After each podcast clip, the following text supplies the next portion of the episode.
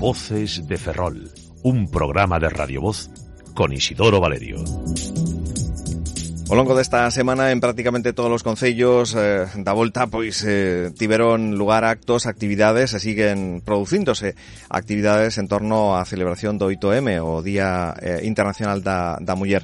En As Pontes eh, deixaron para mañá mesmo eh, a celebración dunhas interesantes xornadas precisamente de comunicación en igualdade, porque eh, tamén eh, a comunicación eh, importante a hora de ese camiño eh, en prol da, da igualdade entre homes eh, e mulleres, non? Para rachar con moitas eh, eh, cousas que veñen herdadas do, do pasado. Hoxe, de feito, no noso espazo de historias da publicidade, imos ver a evolución de, de comunicación, por exemplo, en materia publicitaria, non? De, do que ocurría fai unhos anos, no que se cosificaba a muller precisamente nos, nos anuncios, e se lles atribuía un papel eh, sumiso eh, frente, frente ao home, eh, e como cambian eh, ou cambiaron as, as cousas, non? As, eh, as maneiras de, de comunicar e de eh, facer eh, mm, pois eh, estar en igualdade eh, a homes e, e mulleres. Queda moito camiño por percorrer e de aí pois esas xornadas de comunicación en igualdade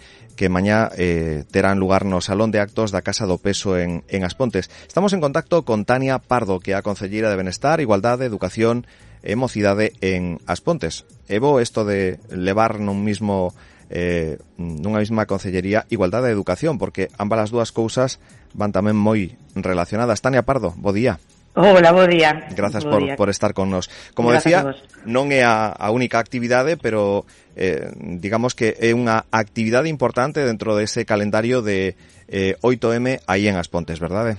Sí, por suposto, como ben decías, ese, bueno, eh, binomio educación e igualdade, bueno, ten que ir, que ir a man, e moitas das eh, accións non que se van a levar a cabo van dirixidas aos, aos centros educativos. Pero bueno, este ano eh, que nos centramos, eh, bueno, o, o lema da campaña, que son os clichés, non? cuidado con tragalos, non?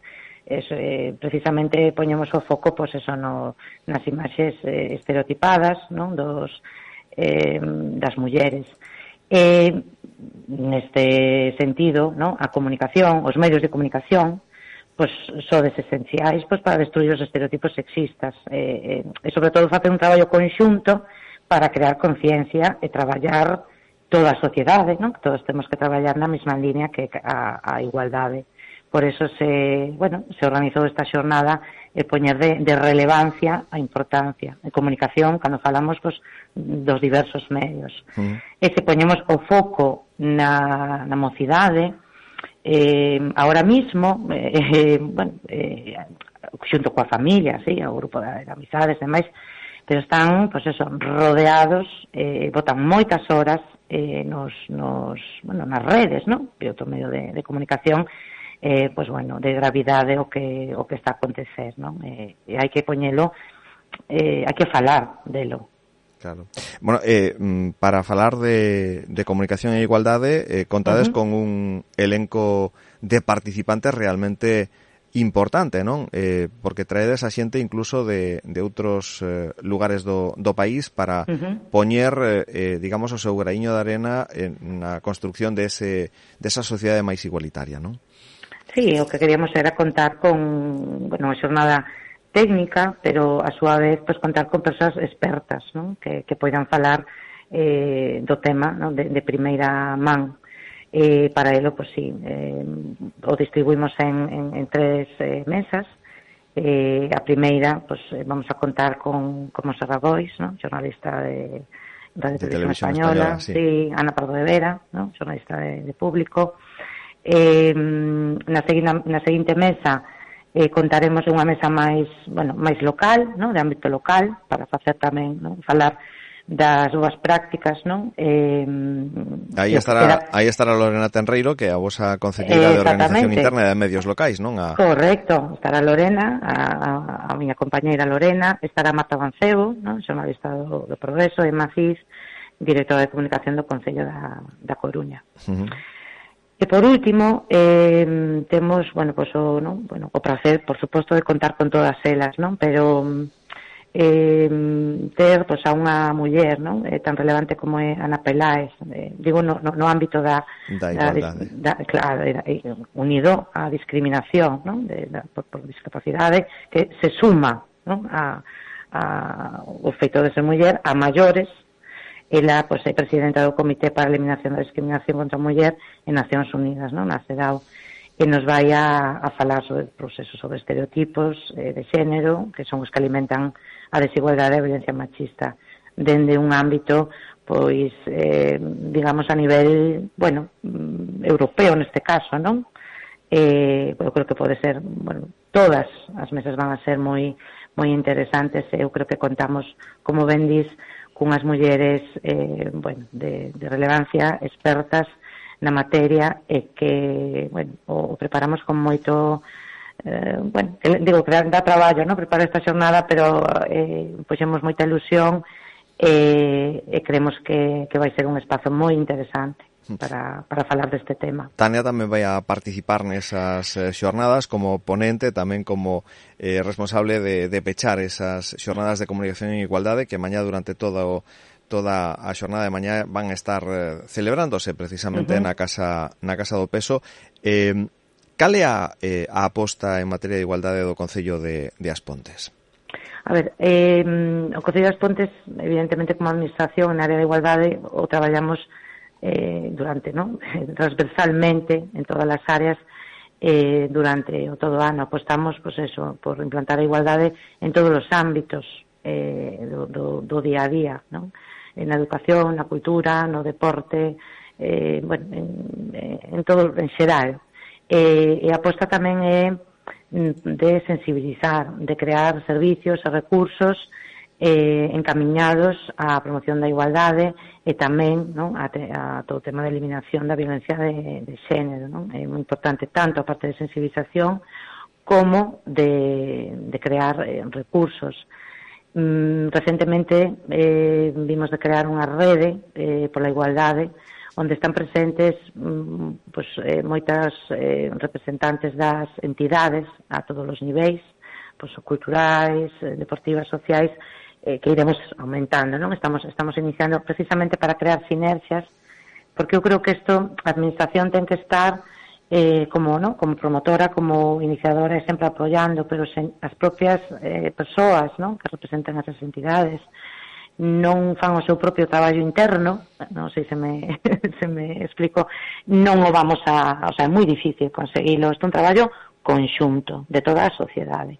Uh -huh. E bueno, en esas estamos, en esas estamos. Pois aí continúa o, o traballo e mañá pois eh, poñendo en marcha tamén esas xornadas para, bueno, seguir avanzando, non, en esa comunicación en en igualdade que que é tamén outro dos obxectivos marcados para lograr facer realidade eh, unha sociedade máis igualitaria entre homes e mulleres, plena, efectiva, esencial, eh, que uh -huh. propicio o avance da nosa sociedade e a mellora tamén da nosa democracia. Tania Pardo, Concelleira de Benestar, Igualdade, Educación e Mocidade en As Pontes. Non sei se queda algo máis por por eh, decir con relación aos actos do 8M aí en As Pontes, eh, queda bueno, algún fleco máis? Bueno, tenemos tenemos máis máis actividades tanto a programación, pero eu quería aproveitar, xa que estou no medio de non de, de comunicación, eh, animar pois a todas as profesionais, os profesionais do medio que que bueno, que, que poidan acheguen. achegarse mañá, que se acheguen, estades máis que convidados e convidadas a, a vir e, e bueno, mm, bueno, hoxe quixera poñer un pouco o foco na, na relevancia da xornada de, de mañá, pero por suposto que vamos a seguir durante todo o mes, pues, eso, tengo, tendo, temos unha convocatoria da Rede pola Igualdade, as actividades nos centros educativos, na biblioteca, eh, dirixido pues, a, a, a todas as eh, cidades, pero poñendo especial foco nas, bueno, nos nenos e nenas máis pequenos e na, e na mocidade. Mm. Agradezco moito eh, o espazo que nos dades para para falar non? De, de, da programación e desta xornada e, eh, e bueno, agardo que nos acompañes todos os que podades e todas. Grazas por, por estar con nos, Tania, unha aperta. Grazas. Graciñas a ti. Un bo día, Saboriño. Conecta moi moito eh, estas xornadas de mañá en As Pontes eh, precisamente co lema que leixiu para este 8 de marzo de 2023 eh, Nacións Unidas por un mundo digital inclusivo, innovación e tecnoloxía para a igualdade de xénero, tamén en materia de comunicación. Estamos en Radio Voz, Voces de Ferrol. De lunes a viernes, de 12 a 2, Voces de Ferrol, en Radio Voz.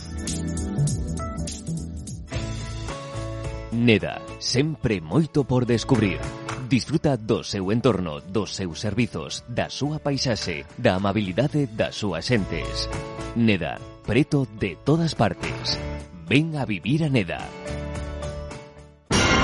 En el área de servicio Vilardo Colo, Ortegal Oil. Les ofrecemos autoservicio 24 horas, tienda, lavado automático, boxes lavado aspirado, taller mecánico, cafetería, restaurante. Ortegal Oil. Gasóleo a domicilio y venta de gas envasado. Solicite nuestra tarjeta para canjear por lavados. Área de servicio Vilardo Colo, Ortegal Oil. Polígono Vilardo Colo, Fene. Teléfono 981 34 32 11. Ópticas Noroeste tiene siempre las mejores ofertas para ti. Durante todo el mes de marzo encontrarás todas las gafas de lujo con hasta un 40% de descuento en marcas como Gucci, Balenciaga, Prada y muchas más. Podrás encontrar los descuentos en tienda física y en la web en www.ópticasnoroeste.es. Consulta condiciones en tu óptica noroeste más cercana. Os esperamos en Ferrol, Fene, Ares y Cedeira. Cuidamos tus ojos, cuidamos de ti. Ópticas Noroeste. Guarde cualquier tipo de objetos y muebles de la mano de Guardamuebles Félix. Somos la única empresa de la comarca que lleva el contenedor hasta su domicilio, a pie de calle. Cargamos el mobiliario que desea almacenar y no lo manipularemos hasta que finalice el alquiler y se lo entreguemos, evitando así cargas y descargas innecesarias. En Guardamuebles Félix disponemos de contenedores individuales que garantizan la máxima higiene y seguridad. Servicio disponible tanto para empresas como para particulares. Guardamuebles Félix, una referencia dentro del sector. Solicite presupuesto sin compromiso en el 9 981 33 31 89. Guardamuebles Félix, garantía de calidad. Es tiempo de rebajas. Ven a Algodón Azul y comprobarás que rebajamos los precios, pero no la calidad. Lencería de hogar, cortinajes, almohadas, colchones. Tu hogar más cálido y confortable que nunca con las rebajas de Algodón Azul. Visítanos en calle Real 3941 y calle Villa Soledad 6 y en Narón, calle Otero Pedrallo 75. Síguenos en Facebook e Instagram.